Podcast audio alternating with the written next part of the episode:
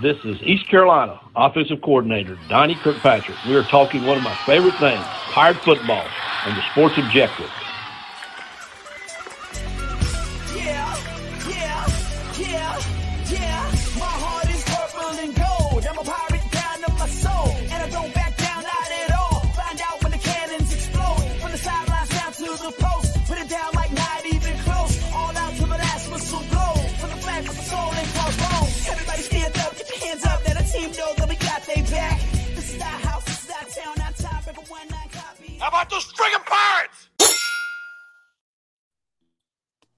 What is going on, Pirate Nation? Welcome into the Sports Objective. Today we're talking Pirate football. The first week of camp is in the books, and we'll discuss that more during the second half of the show. But on um, this first half, we'll be focused on what will be the Pirates' eighth game of the 2023 schedule. They'll be heading out to the Alamo Dome to take on the UTSA Roadrunners, and well, what a tremendous amount of success Jeff Traylor and the Roadrunners have had in recent seasons. And to discuss that and more, welcome in for the first time the publisher and producer of the Alamo Audible, and that is Jared Kalmus. Jared, we appreciate your time this afternoon. Hey, absolutely. Thanks for having me on. Yeah, no doubt. Uh, what a tremendous amount of success and the coach Traylor and the Roadrunners have had 23 wins, two Conference USA titles over the last two seasons. Um, just an unbelievable player at quarterback in Frank Harris. Uh, what a redshirt super super senior now. Um, having been year. there seven years. Um, we as Pirate fans, you know, uh, with Holton Ahlers moving on, going to be very weird to to have someone else uh, behind center. But uh, now um, the Roadrunners once again have Frank Harris. But uh, you know, before we talk this team specifically, let's just talk the big picture with UTSA coming into the American Athletic Conference. Uh, I know that fan base has to be excited about the move and just talk about the growth of that program because this is just the 13th year that UTSA will have played football. Yeah, it's been nuts. I mean, I, I've been around since literally the first practice. I was at the first practice, and when I was a student, you know, just seeing the growth, uh, you know, not just over the 13 years, but specifically the last three years, um, has been insane. I think a lot of people in San Antonio and you know across the nation always saw UTSA as like a sleeping giant or whatever. You know, you hear that term thrown a lot for G5 programs, and uh, even the true believers amongst us always thought this was like 20, 30 years out. Um, but to see it happen so quickly is is really crazy, uh, no doubt about it. And you know, Jeff Traylor, huge part of that. He's been an amazing coach for UTSA, and you know his ability to connect with the community uh, has paid a lot of dividends. And the administration just like so on board uh, with football. Like Roadrunner fans are very very blessed to have um, this whole apparatus. You know, not even just the coach, the AD university president, but also the whole city of San Antonio is, you know, so um, in UTSA's corner to to help them, you know, as much as they can to realize the success. So it's it's been a bit of a rocket ship, and you know, hopefully they're able to keep that steady and just keep the rise as they move into the AC. Yeah, no doubt, and I mean, one of the things that stands out to me about this UTSA program is that um, in just year three of existence um, back then in uh, 2013, uh, you sold close to 15,000 season tickets. Yes, there has been a dip in recent years, as has been the case around the country for many programs, uh, East Carolina included. But um, just talk about the support that the, the San Antonio community in that city provide. It's almost like a, a NFL franchise, if, if mm-hmm. you will. Yeah, definitely. It's one of the coolest things about the UTSA fan base is uh, how many of the most diehard fans did not go to UTSA. Uh, it's really unique in that you know I guess you could call them T-shirt fans or whatever, uh, but have that for a G5 team is is almost unheard of. Really, um, I don't know if like UCF or Boise have, have had that in their history, but you know being in a city of the size of San Antonio and having no pro team there, um, you know a lot of people they grow up Aggie fans, Longhorn fans, or whatever, but they don't have the personal connection to those programs like they might have for UTSA, where they might bump into a coach or a player, you know, at the grocery store, or they definitely have neighbors that went there and stuff like that. So the whole city is just really latched on, and you know, from the alumni and student perspective, that's really interesting as well because UTSA is such a young university. It was founded in 1969. Um, it only really grew to be a major university, I would say, like in the past 15 to 20 years or so. Uh, so super super young fan base, um, and, and that's interesting to see as well. And, and like you kind of see, you, know, you forecast it out. The university keeps growing, and the alumni base, you know, increases in age. Um, it has more like disposable income and more progressions in their career and stuff like that. There, there's still a lot of growth for UTSA to come in the coming years, I think. Yeah, yeah. Bubba kind of alluded to it with the NFL thing. I've always kind of viewed the way that the city of San Antonio has embraced UTSA. It's been much like an NFL expansion team Yeah. uh, going into a new market where you have fans that didn't attend the university, just people in the city uh, embracing it, which is fantastic. I wish you could see more of that in Mhm. college sports with schools like UAB, et cetera. Um, talk about you mentioned how young the, the, the university is and, and the and the amount of fans that aren't alums. Uh, without knowing my Texas geography wonderfully well, I know you know have an idea of where San Antonio is. What is the next closest FBS program to uh, to UTSA? Well, Texas State and San Marcos is maybe a 30, 40 minute drive or something like that. Okay, what about Um, Power Five? Power five would be Austin uh, for UT, and that's How far is that? about an hour, hour and a half drive. Okay, so it, it's it's close enough where I'm sure there are a lot of Longhorn fans, Mhm. yeah, but there's a lot. There's a lot of like secondary Roadrunner fans, and and that's an interesting debate. You know, I think in the early years, no one really paid much mind to that, but then they get on the field last season, and it's a pretty close game for three and a half quarters. So people are having to to choose their sides a little bit more closely than they used to in the past. So yeah, there, there's a lot of overlap for sure. That's interesting, and uh, it'll be interesting to see how you guys continue to grow. I, you know, as we get into this year's team, I think you guys getting in the American with the television exposure. And uh, actually, before we get into this year's team, I want to talk about two things we talked about backstage, and just get your uh, opinion on one, uh, on both. Uh, one would be the television exposure. Uh, with now moving to the American, much better television contract, you're going to get multiple ESPN, ESPN two, ESPNU opportunities there's even opportunities for some ABC opportunities in there Mhm. potentially. Um, talk about how you think that'll affect your program. And then, secondly, uh, we spoke backstage. Uh, you mentioned not playing SMU till 27. I, I completely think not doing divisions in this league. I understand why with the new playoff format, wanting to make sure the two best teams are playing for the conference championship. But I really believe this league, in terms of creating rivalries, would benefit from going to the divi- going to divisions and just wanted to get your thoughts on both of those.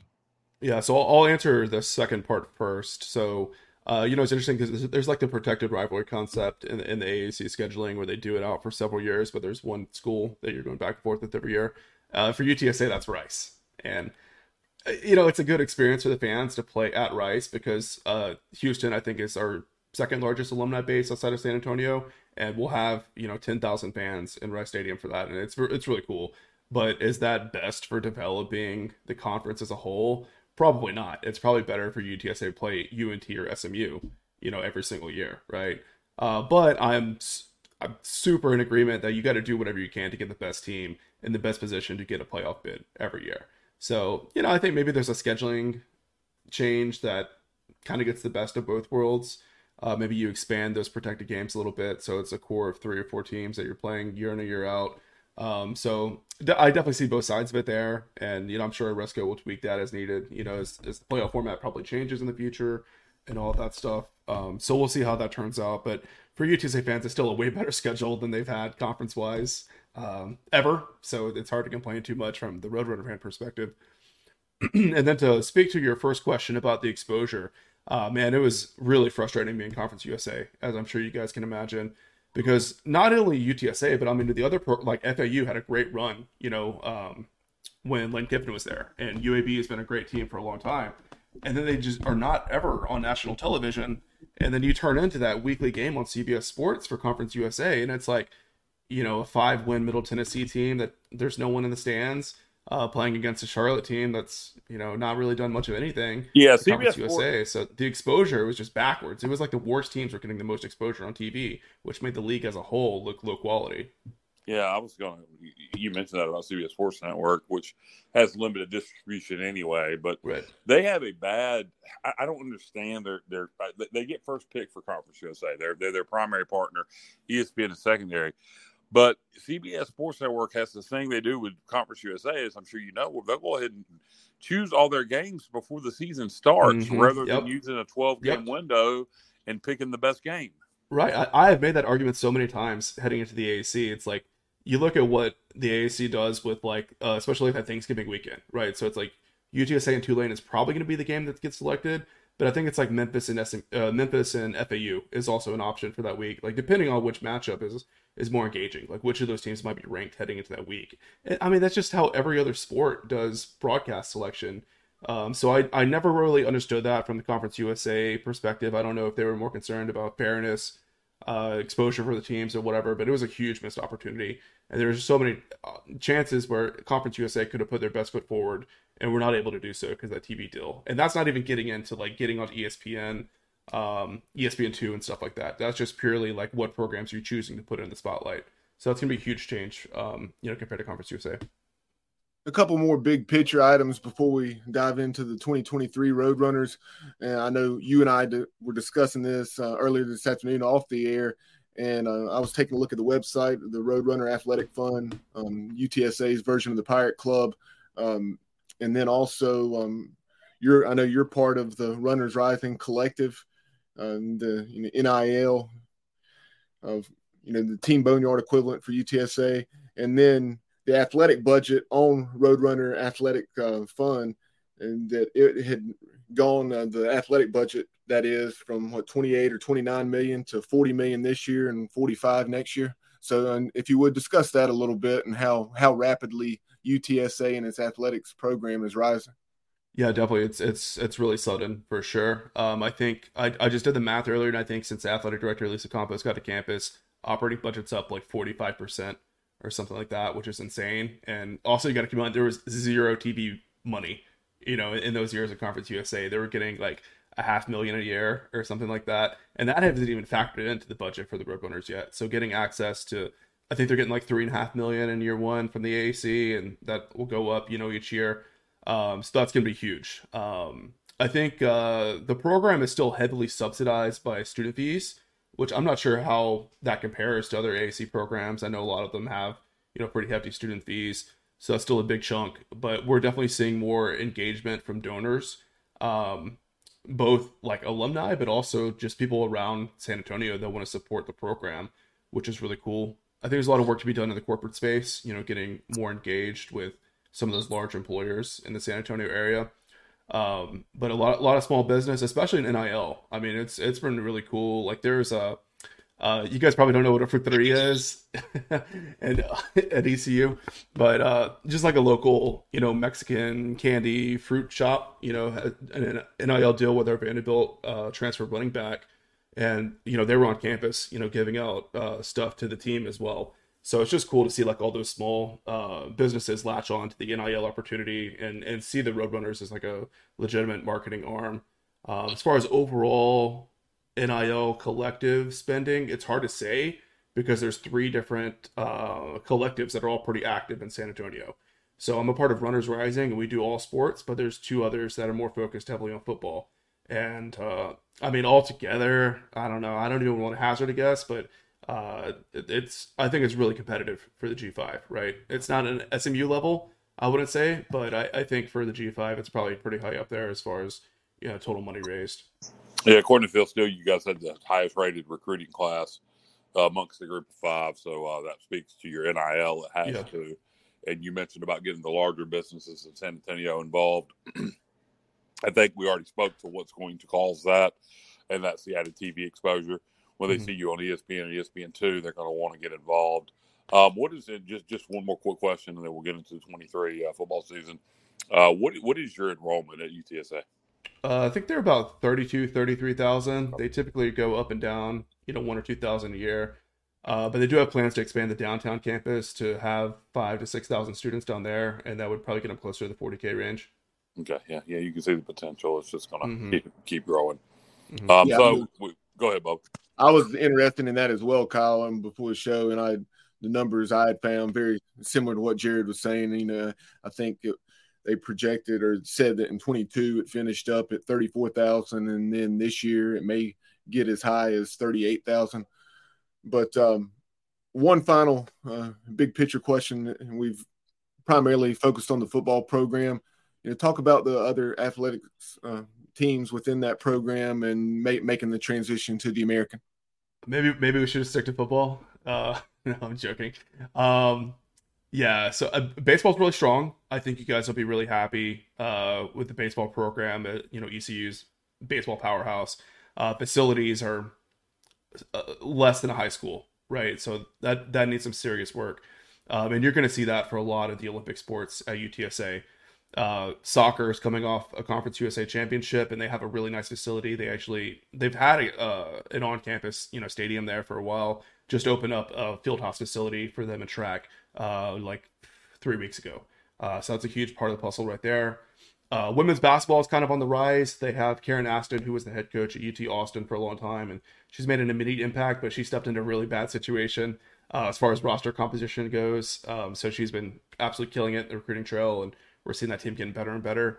Men's basketball um, in, a, in a pretty gnarly state right now, for sure. Uh, so we'll see uh, how that pans out, but uh, that's uh, uh, let's just say uh, I was looking forward to Penny Hardaway coming to the Convocation Center, but looks like they avoided that on the schedule. Men's basketball is in a really bad spot right now.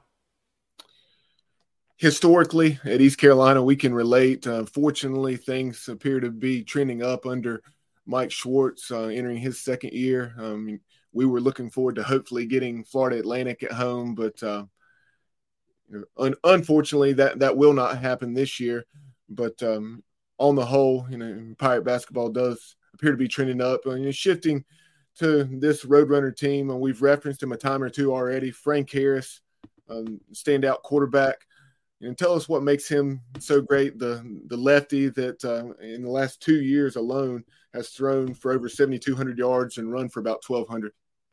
Yeah, oh man, he a, a, lot of stuff makes Frank special. Um, I would say first and foremost, his ability to get out of the pocket with his legs is elite. You know, he's not the fastest guy in the world, straight line speed, but he's pretty elusive and does a really good job of kind of like reading defenders. Um, and that that applies in passing game as well. You know, so he's pretty good at avoiding turnovers. He doesn't have a cannon of an arm, but he can get it downfield. You know, there might be a bit more of an arc to it uh, than you would see from you know a pocket passer uh, like a Michael Pratt at Tulane. But you know, he does get the ball there for the most part, and he's got some really talented wideouts uh, that help him out as well. But you know, with him being in the program for as long as he has, I mean, he's like a second coach out there. You know, he can really run the offense on his own. Um, you know, audibles and line of scrimmage and stuff like that. So just a really dynamic, special player. Jared, uh, as as Bubba knows, and, and you'll learn uh, if you become a regular on the show. I'm horrible with names, so you're gonna have to forgive me. Uh, you you you you're you're running back graduated, uh, the best in school history. Um, what was his name, just for reference? And Sincere McCormick. Yes. Mm-hmm. And uh, what do you guys have coming back? I know you got some transfers. Kid from Vanderbilt that you mentioned. Mm-hmm. Uh, so what's the running game looking like this year? Yeah, definitely. So uh, Sincere actually graduated the year before last. So last year. Okay, I apologize. Yeah, yeah, no worries. Uh, so last year, Brenden Brady was uh, another super senior that stepped in. Always had injury troubles during his career, and unfortunately, that played out last year as well. Um, and there were several more injuries. I think UTSA like three or four running backs that were in the injury room at some point last year. So they kind of turned to a true freshman, or uh, he might have been a redshirt, but uh, Kevorian Barnes is from a really tiny town out in East Texas. Was not highly recruited. I think Army was after him, and um, you know uh, maybe one or two other Texas FBS programs, but uh, no P5s, no heavy hitters, and he just played a really small, low division of football. But uh, he just exploded on the scene. Um, it was the newcomer of the year Conference USA. I think he might have been a freshman All American if I remember correctly. Um, but he looked great, and he's put on about 10 pounds, 20 pounds of muscle or something like that over the offseason. So he's, you know, undisputedly running back number one. Uh, depth behind him is super unproven. They did get that Vanderbilt transfer, Rock, Rocko Griffin, that I mentioned earlier. Uh, he's looked great. He he was very explosive in the, in the spring game, and you know he didn't look that fast on the field at Vanderbilt playing against SEC defenses, but you put him out there against you know uh, a G5 defense, and he looks a lot faster for sure. So I think he's going to get a lot of carries. I think he's going to have a nice year. Um, they also signed the number one JUCO running back, Robert Henry, uh, who's been dealing with some injury issues. So we'll see if he's good to go. Um, and then they signed uh, the highest rated running back in, in program history out of the high school ranks. Um, so he might get in the mix as well. So we'll have to see, but I, I think the run game should be pretty strong this year. I, I know uh, out wide you lose Zakhari Franklin um, mm-hmm. to the transfer portal, um, but you also have plenty of talent returning. And tell us about uh, what you have at receiver. Yeah, definitely. So it was kind of a three-headed monster last year when Zakhari was here. You know, until he he did hit the transfer portal. Uh, so Josh Cephus and JT Clark are, are, the two names to know there.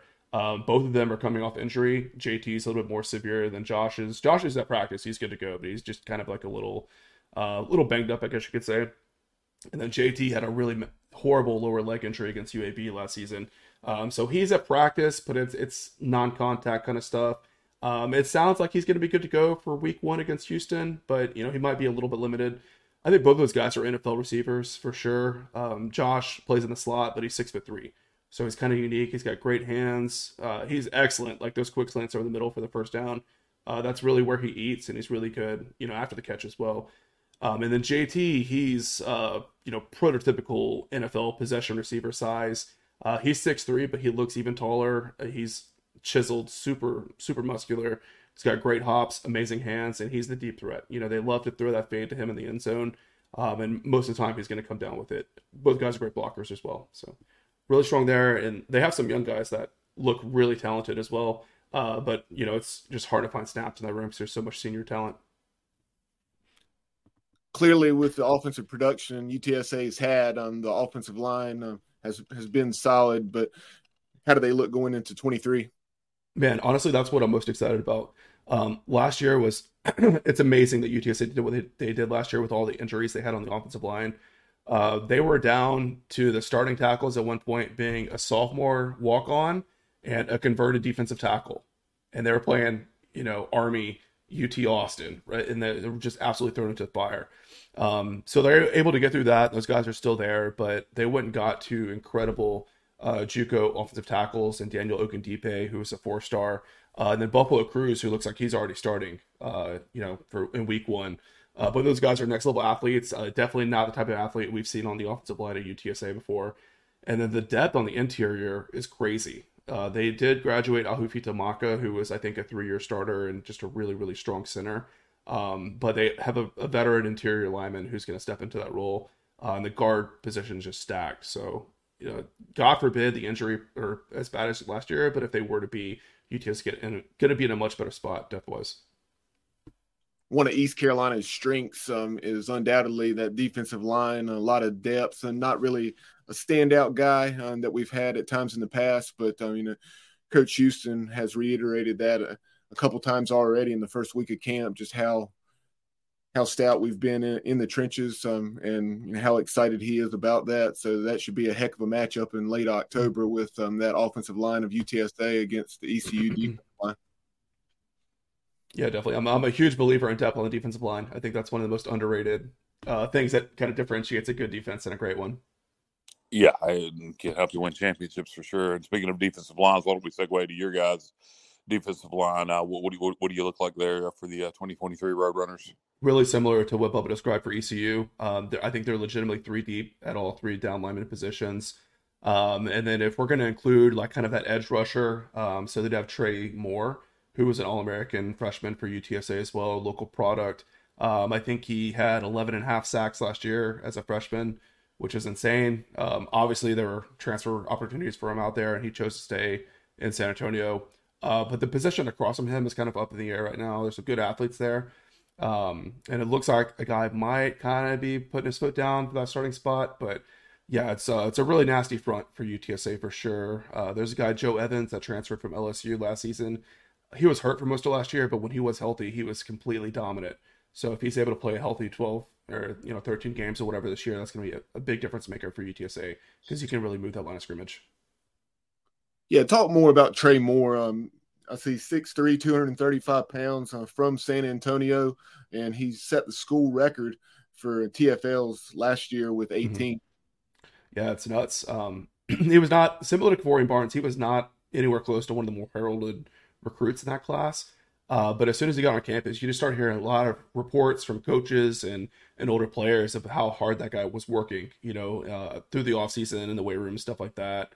So he's just, he's developed like to an insane degree coming compared to when he came out of high school. Uh, I think what makes him really good is his quickness. You know, he, he's got good pass rush moves. He d- does a good job using his hands. Uh, but his football IQ is way beyond his years. Um, in fact, I, I do film breakdowns of all of UTSA's games, and yesterday I was looking at the film breakdown I did for the U of H season opener last year, and one of Trey Moore's first plays as a roadrunner was him, you know, fainting a blitz and then dropping back into coverage and then picking up a, I think it might have been Tank Dell that was coming across for a first down, and, and Trey Moore got the pass breakup as a freshman, and just one of those things that you kind of take for granted. That oh, that was a good play, uh, but then you see this uh, season that he went on have, and you're like, wow, that was like pretty indicative of the kind of player he's going to become. So it's really excited to see him continue to develop. Go ahead, Kyle. Okay, I was just going to ask about the uh, the rest of the defense overall, linebackers, the back end of the defense, safeties, corners, etc. Mm-hmm. Yeah, so the the front the front five, I guess you could say, those outside linebackers and the down linemen are definitely the strength. Uh, inside linebacker, they returned Jamal Ligon, who's been an all conference player for them, really, really strong. He'll be a four year starter for UTSA. Uh, but that other interior linebacker position next to him is still undecided. Um, so I, I think Avery Morris is probably going to be the starter there, and he's been kind of developing into a strong player for UTSA, but hasn't really had a breakout performance yet. Um, they do have some Power Five transfers that are going to compete in that role as well. So we'll see if any of those guys went out. Um, out wide, they lost a tremendous cornerback Corey Mayfield, uh, who is in camp with the Ravens right now and had two interceptions in, in, in camp yesterday. So obviously it's a huge miss there. Um, but they have some really strong players as well. Um, Nick Troy Fortune transferred from West Virginia, and uh, he was a really, really strong cornerback for UTSA last year. We'll expect to uh, see him continue the same. Um, and then the other cornerback positions kind of undecided. A lot of guys that were rotational last year. One of them's gonna have to step up. Zah Frazier is probably the the pick there. So he was a four star that signed with Kentucky, and then before practice even started Kentucky, he transferred to UTSA. Um, so kind of a unique situation there. But I think that cornerback position will work out. I'm more concerned about the safety room. Uh, is have been an issue at UTSA for a while. Uh, they have a really strong all conference player, Rashad Wisdom, who uh, typically handles like kind of the strong safety role. But uh, the depth there is is very unproven. Um, I would say definitely the weakest position on the roster as far as depth goes. Uh, so we'll have to see how that turns out because I mean there's a lot of great passing offenses in the AAC. So you know might be some shootout for the Roadrunners uh, for teams that can sling the ball around the yard. A, a good D line can can make weak safeties look a lot better. Yeah, and that was the concern last year because I didn't know where the pass rush was going to come for. Uh, sorry, come from, and then Trey Moore just comes out of nowhere and you know sets the program record for tackles for loss. So um, you know, if he's able to keep that up, I think they'll be okay. But um, definitely a lot of communication errors the past two years in the back end of that secondary. So that'll need to get cleaned up for sure. Last year, Jared, East Carolina certainly had some woes in the special teams phase, not so much in the in the coverage units or the return game, but uh, the you know the the kicking, the the PAT field goal operation left a lot to be desired, and then also unable to really flip the field the way you would like on, on punts. So, um, you can tell us about the UTSA special teams. Sure. Um, so punt is in really good hands. So Lucas Dean returns. He's been an all conference player for UTSA for what feels like forever. I feel like he's been here as long as Frank Harris has. I don't know. Uh, but I, I imagine he'll be one of the top punters in the conference uh, from day one in the AAC. Uh, the kicking game is a whole different story. So UTSA has had two really strong kickers uh, over the past couple seasons and Hunter Duplessis and Jared Sackett. Uh, but now, you know, it's kind of up in the air of who's going to take that place kicking role. Um, I think they just got a transfer from like Alabama or somewhere like that. Uh, I don't know if he kicked where he came from. That's a pretty recent development. Uh, but I would say kicking duties are, are completely undecided right now. And that's another one of the biggest concerns that I have for this team is just what that's going to look like. Because, um, you know, if you can't consistently get that 35 yard field goal, that's going to lose you some games for sure. Well, hopefully you guys won't need a 35 yard field goal in week one as you take on the Houston Cougars. Last year, that game went into overtime down in San Antonio. This year, it's at Houston. Now, y'all are in the American, they're in the Big 12. I'm calling that. I don't know what the spread is on that game. I have to check. I'm assuming it's uh, obviously already out. Yeah, it's uh, like Houston by two or something like that. Okay, I'm, I'm calling the Roadrunners in the week one upset. I'm taking it straight up. Don't take the points, bet it straight up. Roadrunners are going to go into Houston and get a big win for the league. Love it, love it, love the optimism, Kyle. I feel pretty good about it. Uh, it's going to be an outdoor game in Houston and on September second, so it's going to be super warm, no doubt. But it definitely feels like the Roadrunners are, are still kind of trending upwards, and you know, things have been a little bit shaky under Dana at U of H. So uh, we'll see how it plays out. But you know, if, if I have a seventh year quarterback against a new starter for another team, I'm probably going to pick the seven year returner.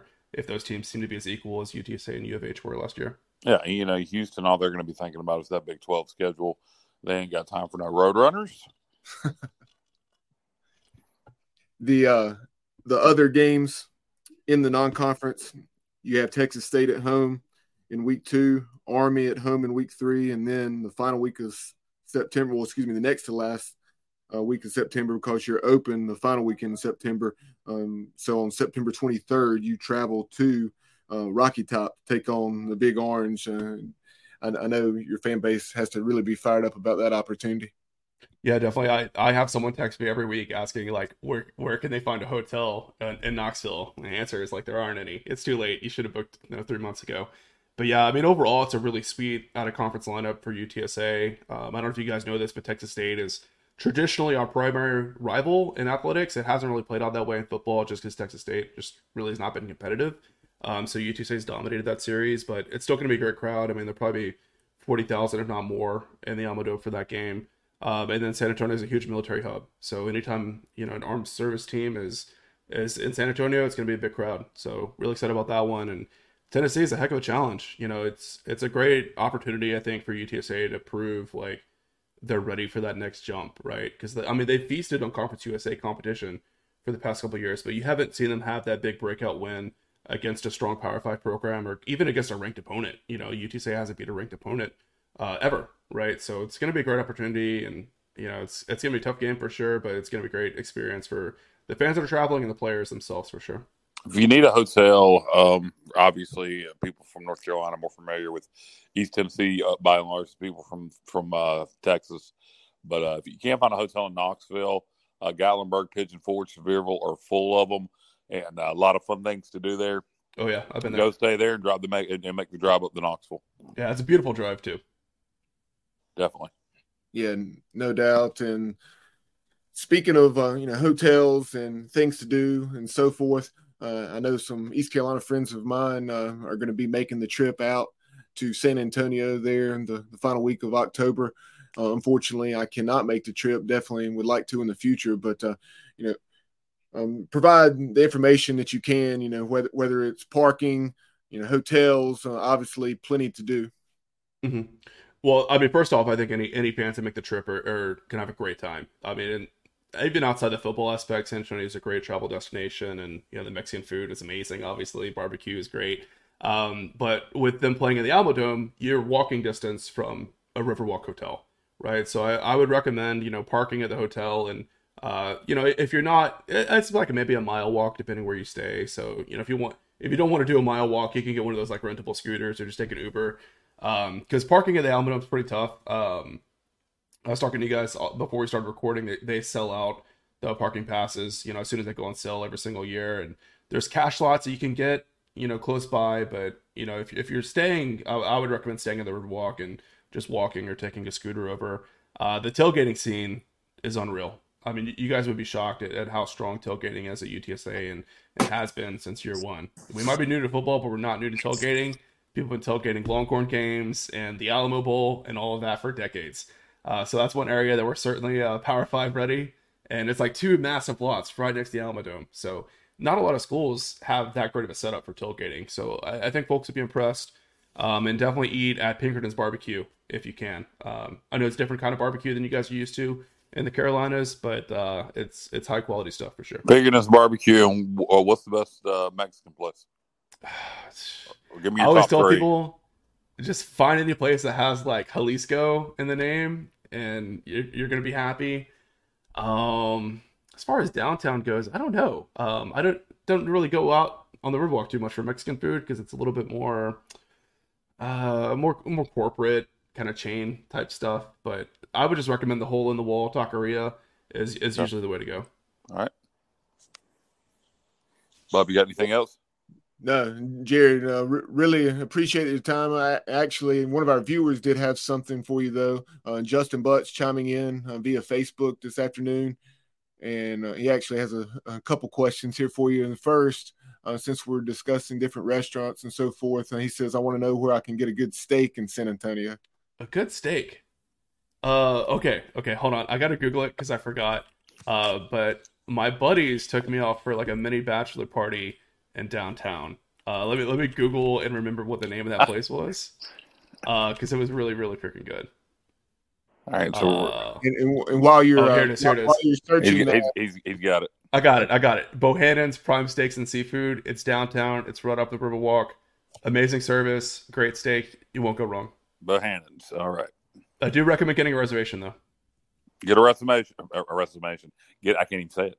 Get a reservation, Justin. They they might not even let Justin Butts in, even with a reservation. So there you go. Bohannon's Prime Steaks and Seafood. Uh, so definitely check that out. Uh, J Dog chimes in on YouTube saying the Riverwalk is awesome. Been there many times. And then Justin also wanted to get your thoughts on realignment and uh, everything that's going on with the Pac-12 shrinking from from 12 to four. Yeah, it's been crazy uh, and a little sad also uh, to see such a historic conference like the Pac just essentially disintegrate overnight. But it's kind of the world we live in, I guess. Um, I guess like my prediction for what happens next, I, I think the most likely outcome is usually the one that's going to happen, and that's the Pac and the Mountain West just merging. Um, but I could see like Cal and Stanford kind of turning their nose up at that and, and going independent as well. I'll, So I'll we'll tell you an interesting thought. Yep. Talking about Stanford turning their nose up. Uh, you haven't heard it. You haven't heard it yet, but it's going to be coming. Stanford ain't going to want to play in a conference with anybody in the Mountain West outside of Air Force. Uh, but they probably wouldn't mind playing in a conference with Rice and Tulane and SMU, uh, just based on what they are and what those schools are. So just keep that Yeah. in mind.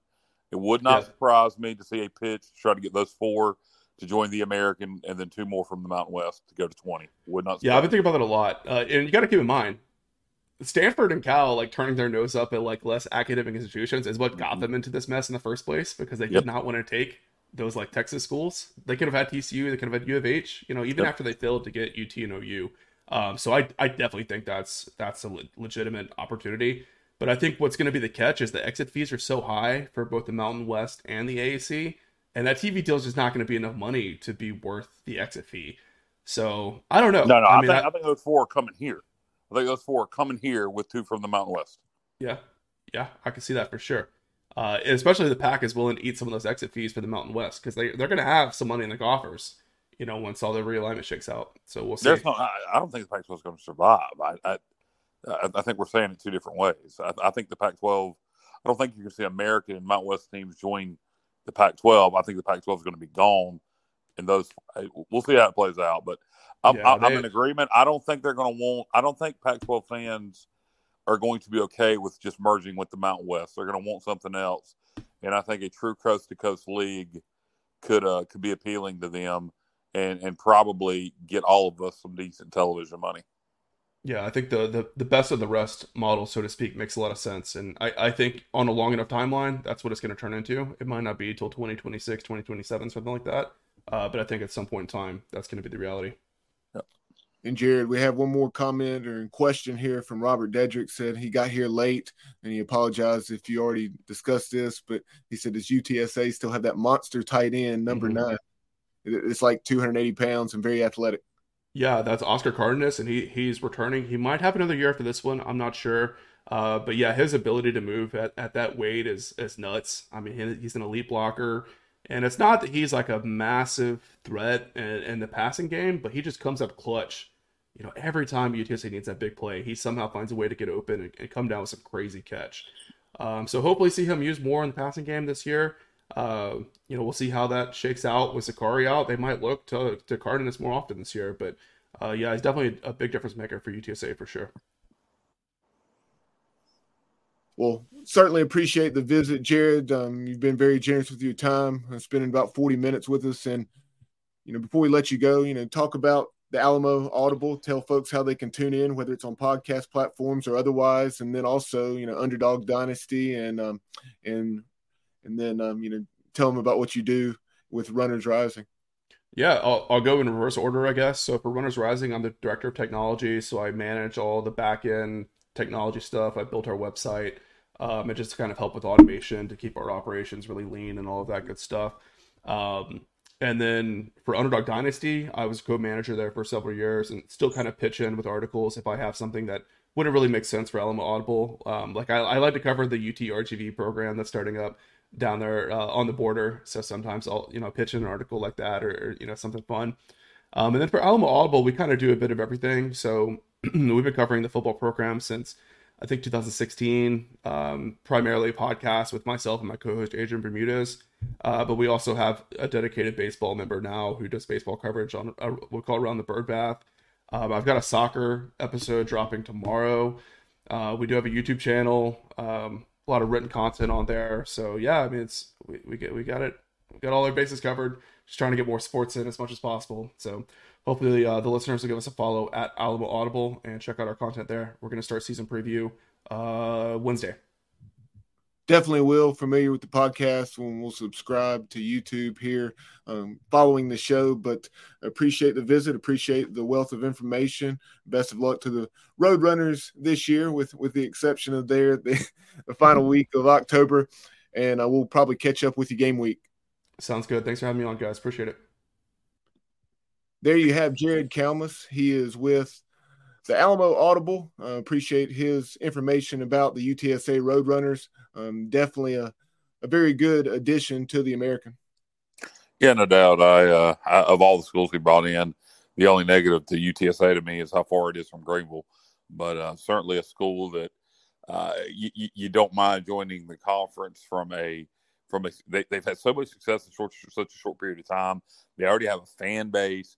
Uh, you, they, when you talk media markets, I don't like to do that, but in this case, I think it applies because they're the only the only pro team, the only pro team in the city that large is the Spurs. So UTSA gets a lot of attention there.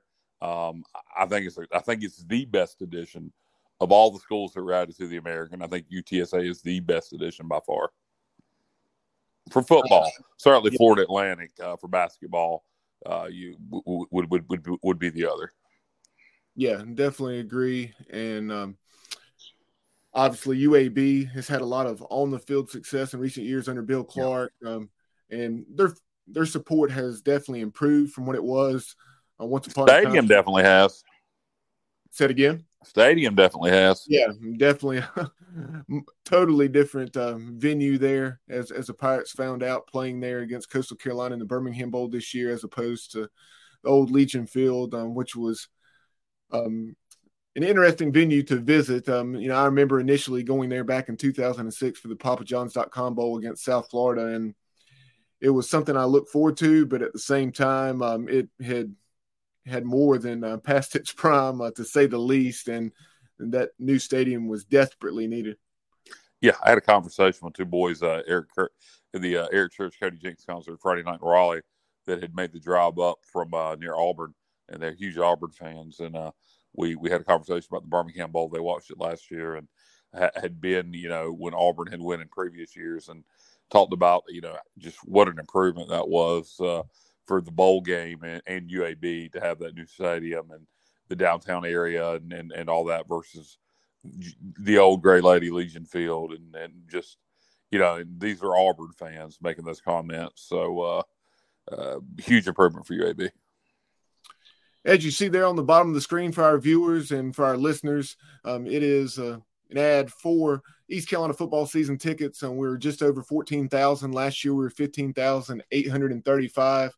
So, um, you know, roughly 1,700 shy of where we were a season ago. I think to be exact, now we're 14,200, you know, per Jon Gilbert uh, as of a couple days ago. So a little disappointing. I can't say I'm totally surprised, but hopefully, Pirate fans. Um, there are always those that are waiting to the last minute yeah. to do things. So hopefully, in these next three to four weeks, we'll have a strong push and uh, you know may, maybe sell more than we did a year ago hopefully, uh, can we move 800 and get to 15,000? Uh, do, do you know what those upper deck season ticket prices are? I was wondering if we could do anything to try to, uh, you know, cut some deals here late to get more people to buy the season tickets. Yeah, I'll um I'll confirm this. Uh, and I want to say that the um there's a value area that's like in the corner.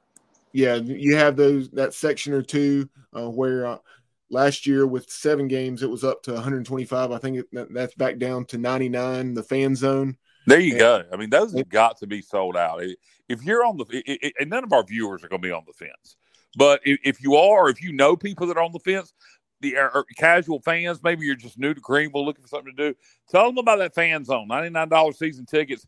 You know, you you that's that's six Saturdays worth of or five Saturdays, one Thursday worth of entertainment yeah. for hundred dollars. You can't beat that. 115. I misspoke. It's Well, um still yeah, you can't beat it. Yeah, you can't beat that. And I'm 15 bucks. And so and then, but then you have the upper sideline if you want to be in the if you don't mind being in the upper deck and you're because that's where I sat. I had my season ticket there back in 2021. Um, and just a variety of reasons. I my season ticket was not where my parents was um, on the on the um, south side of the stadium, right there in front of Town Bank Tower. But 100 and 165 for the upper sideline. I was the lower part of the upper deck, right at the 50 yard line. You know, you, you can't beat it. Very good seats. Um, yes, compared to some upper decks, yeah, yes, it is um, pretty high, but at the same time, it's uh, it's it's very good seat, and the depth perception isn't isn't as um, awkward, for lack of a better way of putting it, like like I was um, down at Clemson back years ago when the Panthers were playing there back in the mid '90s. So that's the only time I've been to a game in Death Valley, and you would see passes you would think that were overthrown and, and be right on the money. Turn your head to the left and watch the scoreboard. Yeah. but um and then the lower level sideline um 260 and then Pirate Club chairback uh 325. But yeah, plenty of plenty of um excellent options available, I'm sure, in in the upper deck or otherwise. So call one eight hundred dollar Yeah, I just kind of think we the, the people that are going to get the chairbacks, et cetera, those are bought. Oh yeah, yeah. So I was to just throwing that in there, but Yeah. yeah, those people have, um, by and large, renewed or they they know they haven't renewed, and they'll be taking care of that hopefully. But Yep. uh, yeah, for the most part, uh, you're you're looking at those uh, other two price ranges that uh, you mentioned, Kyle. Um, also, um, you know, like I mentioned a couple times with Jared, obviously the first week of camps in the books, four practices for Mike Houston and the Pirates. And I know you've had the opportunity, as I did, to listen to some of Coach Houston's post practice remarks uh, from days one and four. yeah. And wh- what were some of your takeaways? Uh, he, he talked about working special teams. I noticed yesterday getting as much live. He didn't say it, but he implied that we're doing more live reps of special teams than we have in the past during fall camp because he talked about wanting to get as many live reps special teams as we possibly can. Uh, he talked about the competition amongst kickers were very was very strong. Uh, he, he you, you can tell he is very bullish on two things: uh, his, his defense as a whole and his running game. Uh, and, he also seemed very optimistic about the offensive line. I think the question marks on this football team are at quarterback and receiver.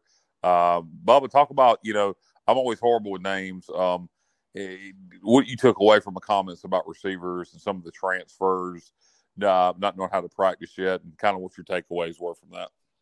yeah, Coach Houston uh, really emphasized on how how strong those returning guys, the Shane Calhoun at tight end, and then also Josiah Hatfield, um, Jalen Johnson, and then uh, Kerry King. They've been very solid. Those four. Uh, then you have Brock Spalding.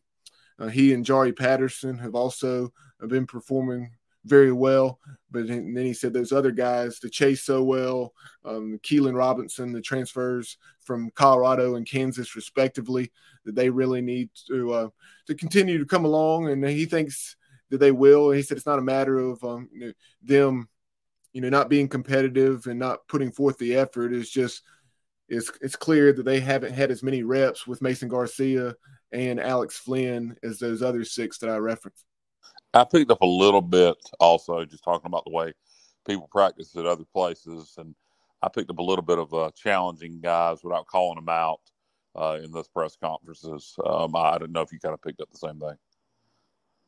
Definitely did. Um, he he he called out uh, some of those transfer portals, um, and transfers, and guys that the Pirates plucked out of the transfer portal. You know, and he did reference a couple specifically, but I I will say that um, this is one that he did not mention in that light was Ra Ra Dillworth. He he talked about Yeah. how Ra Ra Dillworth. It, um, he's definitely proving to be the real deal, and um, you know, performing very well through the first four practices. And where did Raw Rock come from? Remind me. He came from North Carolina. Uh, he, Okay. he was he was one of I guess three um, transfers from the University of North Carolina. Uh, you also had Tamir Brown and um, D. I'm trying to draw a blank on the last name, um, but um, a couple of other uh, you know defensive backs, a, a safety and a corner, in addition to Dillworth, who's uh, an outside linebacker. He seems to be very uh, D, D Nash. D Nash. He seems to be very um, very happy with the back end of the defense, which we lost a lot off of, but it didn't perform very well last year anyway. Uh, he seems to like our size back there a lot. Yeah, he definitely does. Uh, he he's made numerous comments about the improved length and athleticism and speed. Um, we, have been very good against the run, and now you know with the improved length and athleticism, uh, he he thinks that we'll be able to defend the pass better. Um, we'll have the opportunity, as Coach Harrell told us when he came on with us back a, a month or a little over a month ago now. Um, just you know what we're able to to do um, because we're you know, two or three inches taller and faster compared to what we were in 2022. He alluded. Uh, somebody asked him a question about the defense falling off in the second half of last year, and uh, he alluded to a bit of a scheme change. Didn't give any details, but I found that interesting. Do you know anything about that, Bubba? Uh, not, not exactly. I, I I think some of it may be what I was referencing, and he he to be clear on what Coach Houston said at his post practice press conference. He said it was twofold. Um, one was personnel, and they certainly addressed that through the portal, and the other was scheme, and, and otherwise, and then and then the other was scheme. And with the scheme, uh, he didn't elaborate a lot, but I would say that uh, what I mentioned regarding playing more main coverage and then maybe mm-hmm. bringing a little more pressure than we did a year ago. Because, as we saw up in Philly at Lincoln Financial, um, we, we, just got picked apart uh, by EJ Warner. Yeah, and and they kind of saw what Houston did to us and duplicated yes. it. Thankfully, the offense decided to show up against Temple, unlike they did against Houston, and we won the shootout. But uh, no, I, I think defense is going to be pretty good this year. I think it'll be interesting to see. I think special teams will be approved. I think defense will be approved, and, and, and I got a feeling in the running game we're going to be just as good as we were last year. I think it's going to all come down to quarterbacks or receivers on how good this football team can be and uh, managing um, the schedule uh, you know, is is, uh, is is another tall task because uh, you know I don't and, and I'll talk a little bit more about what I feel about um going to divisions. Um, you know, Bubba and I and I don't know maybe some of the listeners. I think people overthink things sometimes, and they and they went with this with this no division format because of the playoffs changing to twenty four. And, and sometimes, you know, I think the winner of your two best, the winner of the divisions in this league would probably be your two best teams, regardless. And I, you know, you you you think, okay, well, we're not going to do divisions, so it gives guys uh, or teams a better chance to um uh, to have the two highest ranked teams playing. But but then you you put SMU where they got to go on a short trip after playing a game on Saturday, and they got to come to Greenville and play on a Thursday night. And they're one of the conference favorites. And you talk about a good way to get upset after we're coming off of an off week and uh, you know they're coming here on a Thursday night. Uh, you know, you, you, do things like that. That's a long trip for a Thursday night game.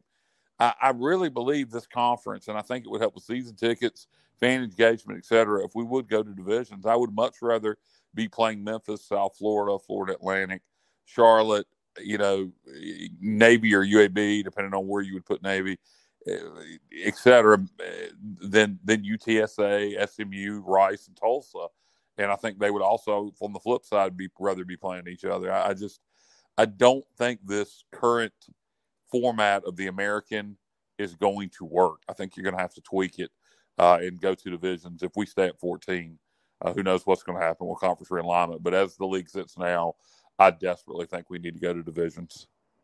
Yeah, that was mind-boggling to me when Jared said that UTSA will not play SMU anywhere until 2027 correct in football. That, that's yeah, correct. Yeah, in football. I mean that, that blew my mind when he said that.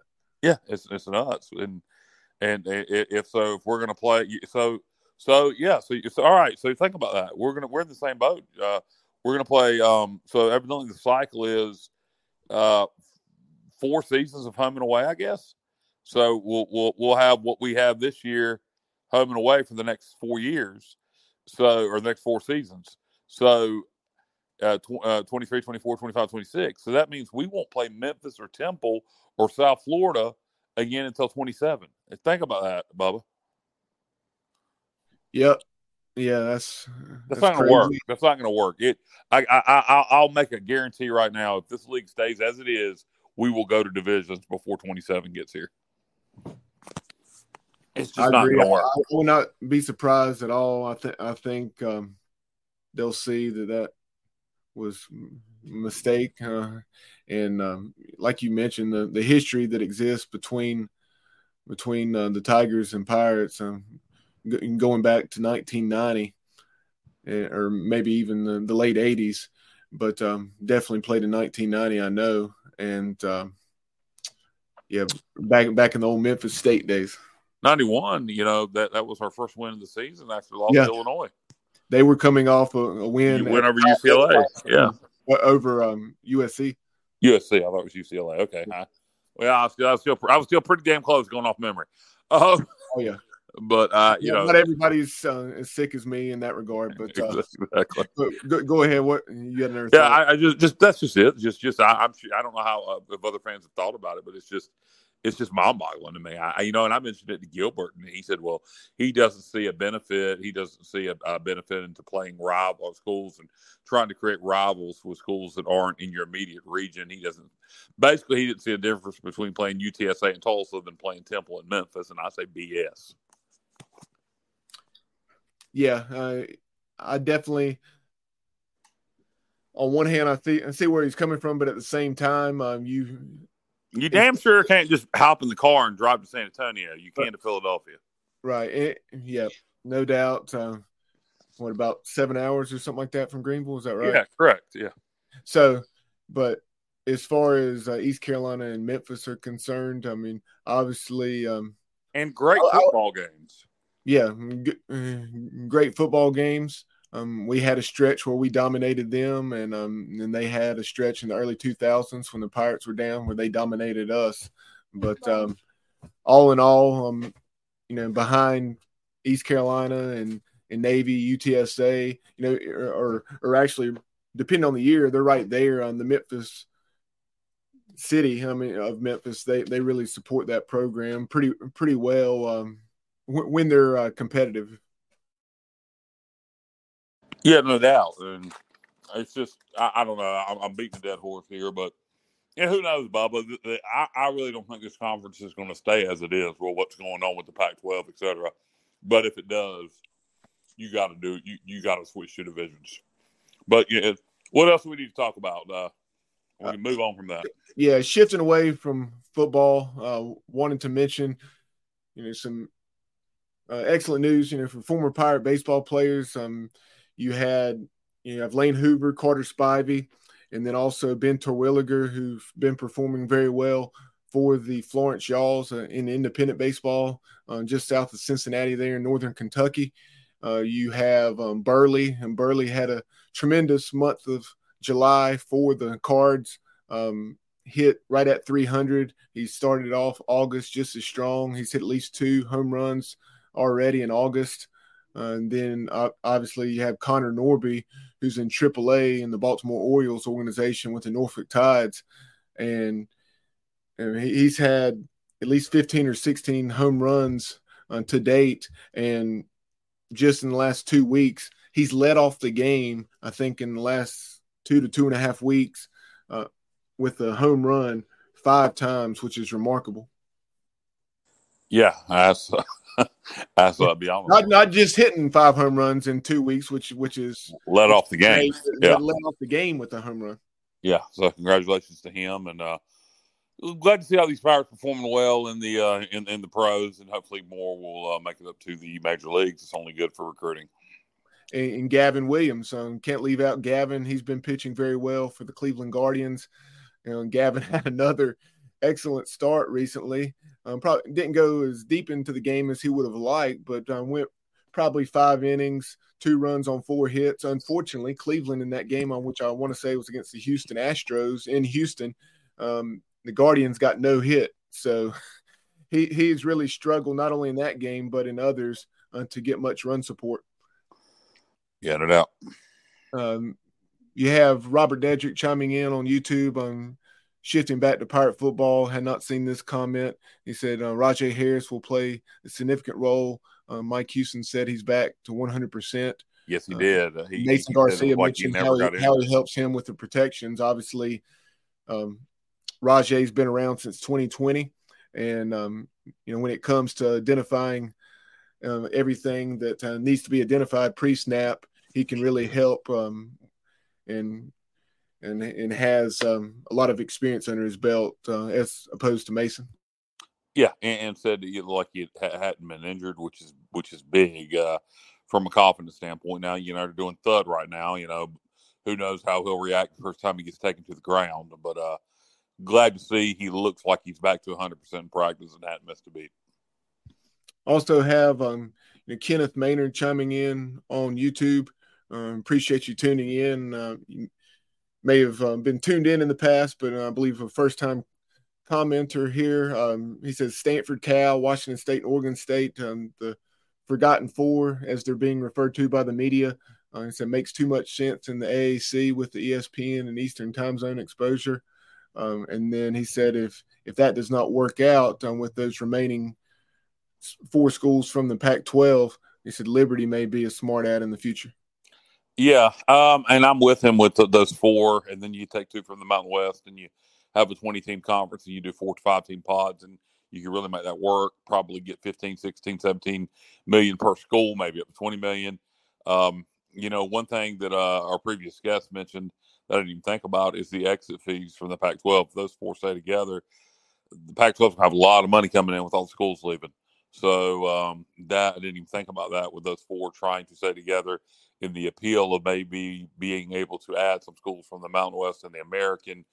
If the schools that are being added are privy to those exit fees and it's not just going to go to those four, uh, then that could be a problem. Um, but I'm hoping uh, what will happen is uh, they end up in the American, but it seems to never work out for East Carolina. Uh, he's right about Liberty. Um, I think the I think the Liberty Flames will end up in the American or the Sun Belt, I think in a hurry. They're going to dominate Conference USA, and uh, I think they're going to pretty much force their way, uh, despite people not wanting to be associated with them because of them being uh, not a Christian school but an evangelical school. I think um, I think they're going to kind of push their way into the American or the Sun Belt, one or the other, and and out of uh, Conference USA uh, version five. Um, some more pirate baseball notes um, that I, I found here uh, in in my notes um, as we start to wrap things up. On Zach Agnos, um, obviously played a, a, key role on the mound late in that 2022 season as the Pirates made the Super Regional run. I can't forget the way he closed out that game against UVA. Clark LeClair was electric that night, but uh, Zach is thriving in that role, and he now leads all of minor league baseball with 20 saves uh, as he's pitching for the Fresno Grizzlies in low A ball. I believe that's the Colorado Rockies organization. Yeah, I'm surprised he hasn't been moved up from low A ball uh, with those kinds of numbers, but uh, you know, I'm sure he will in time.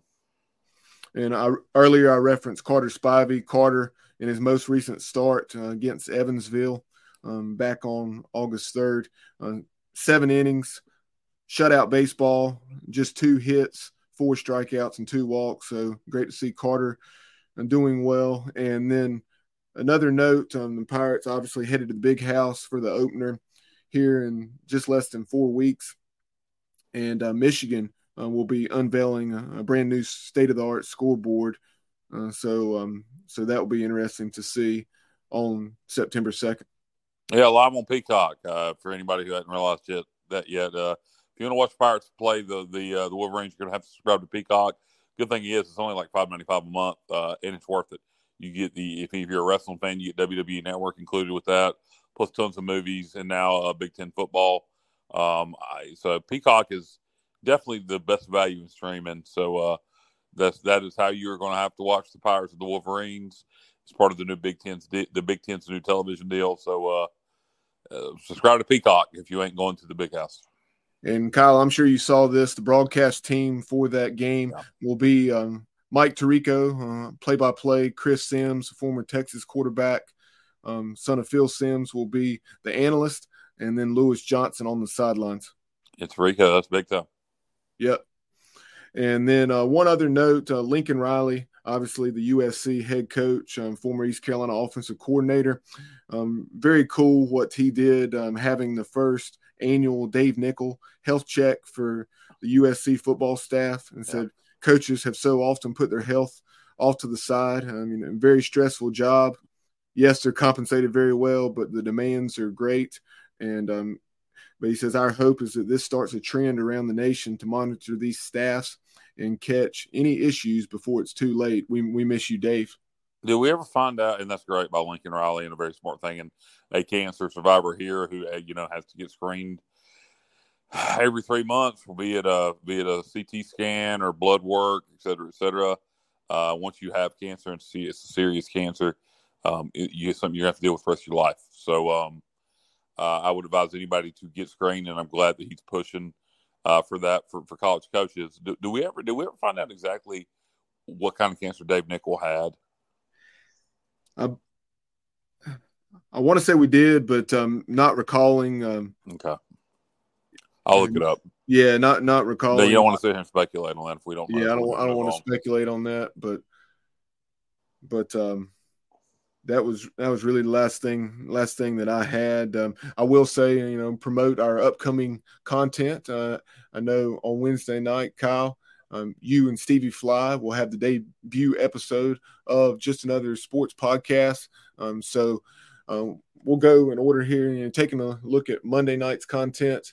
Uh, we we will have a show uh, here. no, normally, we would not have a show with our general sports objective team of of myself, Kyle, and Dave and Matt on a Monday night. Um, but we we will up until the season perhaps have that Monday show. Uh, tomorrow we will have JC Johnny Cornell of Gainesville, Florida. He was the Brian Bailey, if you will, of Gainesville, Florida, the local television station back during the Steve Spurrier years. He spent the last 20 plus in the you know financial planner and financial advisor industry. And so, um, but he, he still talks sports on the regular on podcast and radio shows in Florida. So we'll talk to him. And then we'll also have Corey Glore, the voice of the Tulane Green Wave, um, return to the show to talk about Willie Fritz Club. Um, also tomorrow night uh, at seven o'clock, prior to our show at eight thirty, uh, you will have Jeff Connors, another excellent conversation uh, with a former Pirate great. Uh, you had Robert Jones last week. This week you have George Koonce, uh, Dr. George Koonce, uh, who was, as he re- refers not only to himself, but um, you know the, that Green Bay Packer fan base with all of his great years there in Green Bay, and he's still on the board of directors, I believe it is, for the the Packers. Um, he, you know, he's referred to as the Doctor of Defense, and uh, then you have um, obviously game week on um, that final week of August going into September, you have on the Pirate Preview, where we'll take a look at that Michigan game. You'll have Sonny and Semenza on each and every Wednesday night, uh, where they preview and you know, take a look as it pertains to the, the betting odds, you know, five or six of the top games of the week. And for anybody that's not familiar with our show, uh, that is that is former ECU linebacker Matt Semenza and former ECU tight end Jay Sunalder, who is currently an ESPN analyst uh, for Sonny and Semenza. Yes, thank you for uh, for any new listeners out there that uh, yeah unsure who Sonny and Semenza are, and Justin another sports podcast and Kyle, you know, tell folks what you and Stevie will be talking about each and every Wednesday night.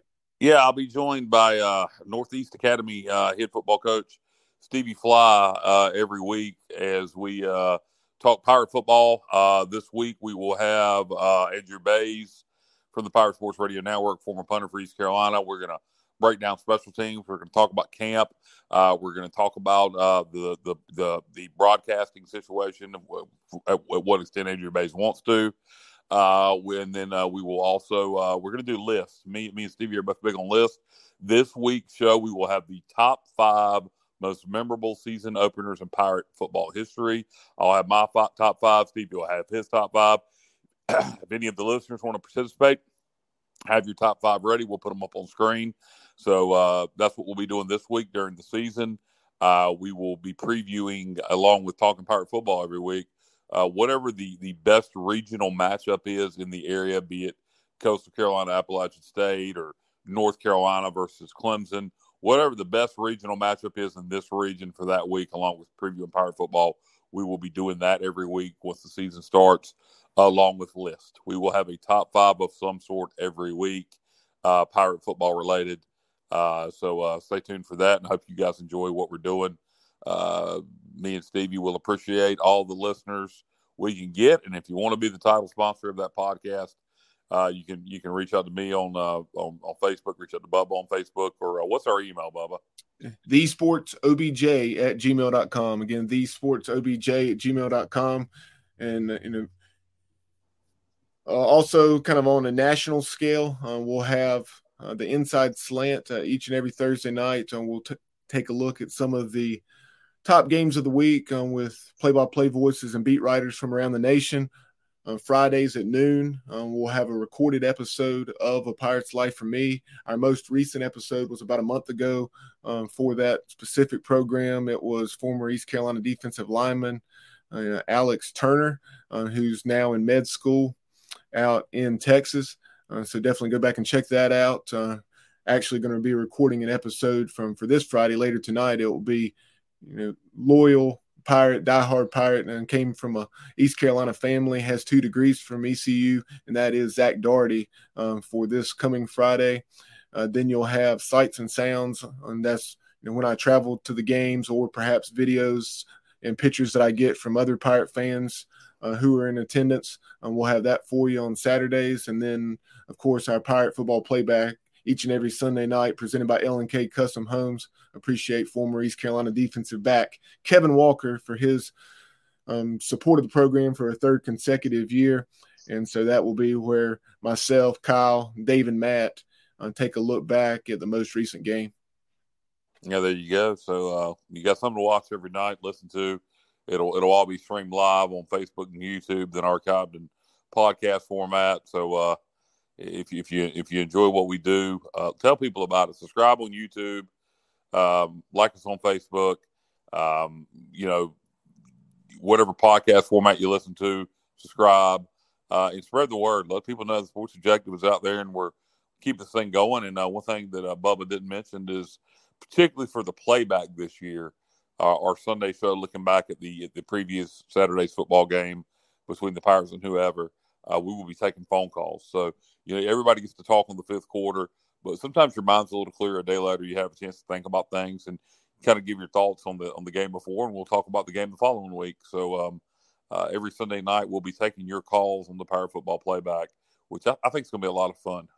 Yeah, great point with that 24 hour rule, so to speak. I mean, uh, once you've had a chance to let the smoke clear and, and maybe go back and watch some of it again, or at least uh, play it back in your head and think about uh, what transpired. Uh, your perspective definitely can change. Uh, so, going to look forward to taking Pirate Nation's phone calls each and every Sunday night. But um, have a few more comments here. Um, Justin Butts saying, uh, looking forward to another season. Season, excuse me. Um, part of my week catching you guys every night. Um, Thank I got you, all I, I, got got y'all's back when I'm on the road. I appreciate that, Justin. You definitely provided us with some content last year. You know, for instance, when the Pirates traveled out to Provo, as did uh, some other Pirate fans like Diane and Britt Pons, I believe it was, um, or some other Pirate friends and uh, family that made that trip out to uh, BYU. But um, he says always have you guys on in the Queen Anne's Revenge on the way back to Greenville. And if you don't know, Justin Butts uh, drives the hauler there for uh, for ECU, um, for, you know, back and forth games. So uh, I'm sure he'll, uh, uh, just like he did that trip to Provo, get some great pictures uh, heading into Ann Arbor and around Ann Arbor uh, as he arrives in town with the hauler. No doubt. Um, well, Kyle, we'll go ahead and wrap this up. Get out of here. Appreciate everyone tuning in. Uh, again, be sure to follow us on social media on – X, on the former Twitter. You can follow us at the Sports OBJ on Instagram and TikTok. It's at the Sports Objective. And then like and follow us on Facebook and subscribe to our YouTube channel where we're closing in on 1,000 subscribers. But uh, for Kyle Barber and then also Dave Richmond and Matt Semenza, you've been watching and listening to the Sports Objective. And we appreciate everyone tuning in. And as always, go Pirates.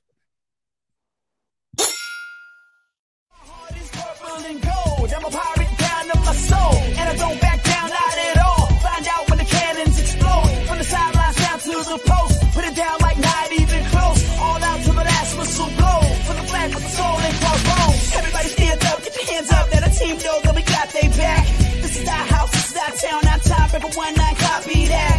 Everybody gonna see it's go bananas. Scream loud, baby, don't hold back. Every foot, every yard, every first down, every touchdown with the cannons blast. Get it on, get it all, get the wave going like a hurricane, y'all.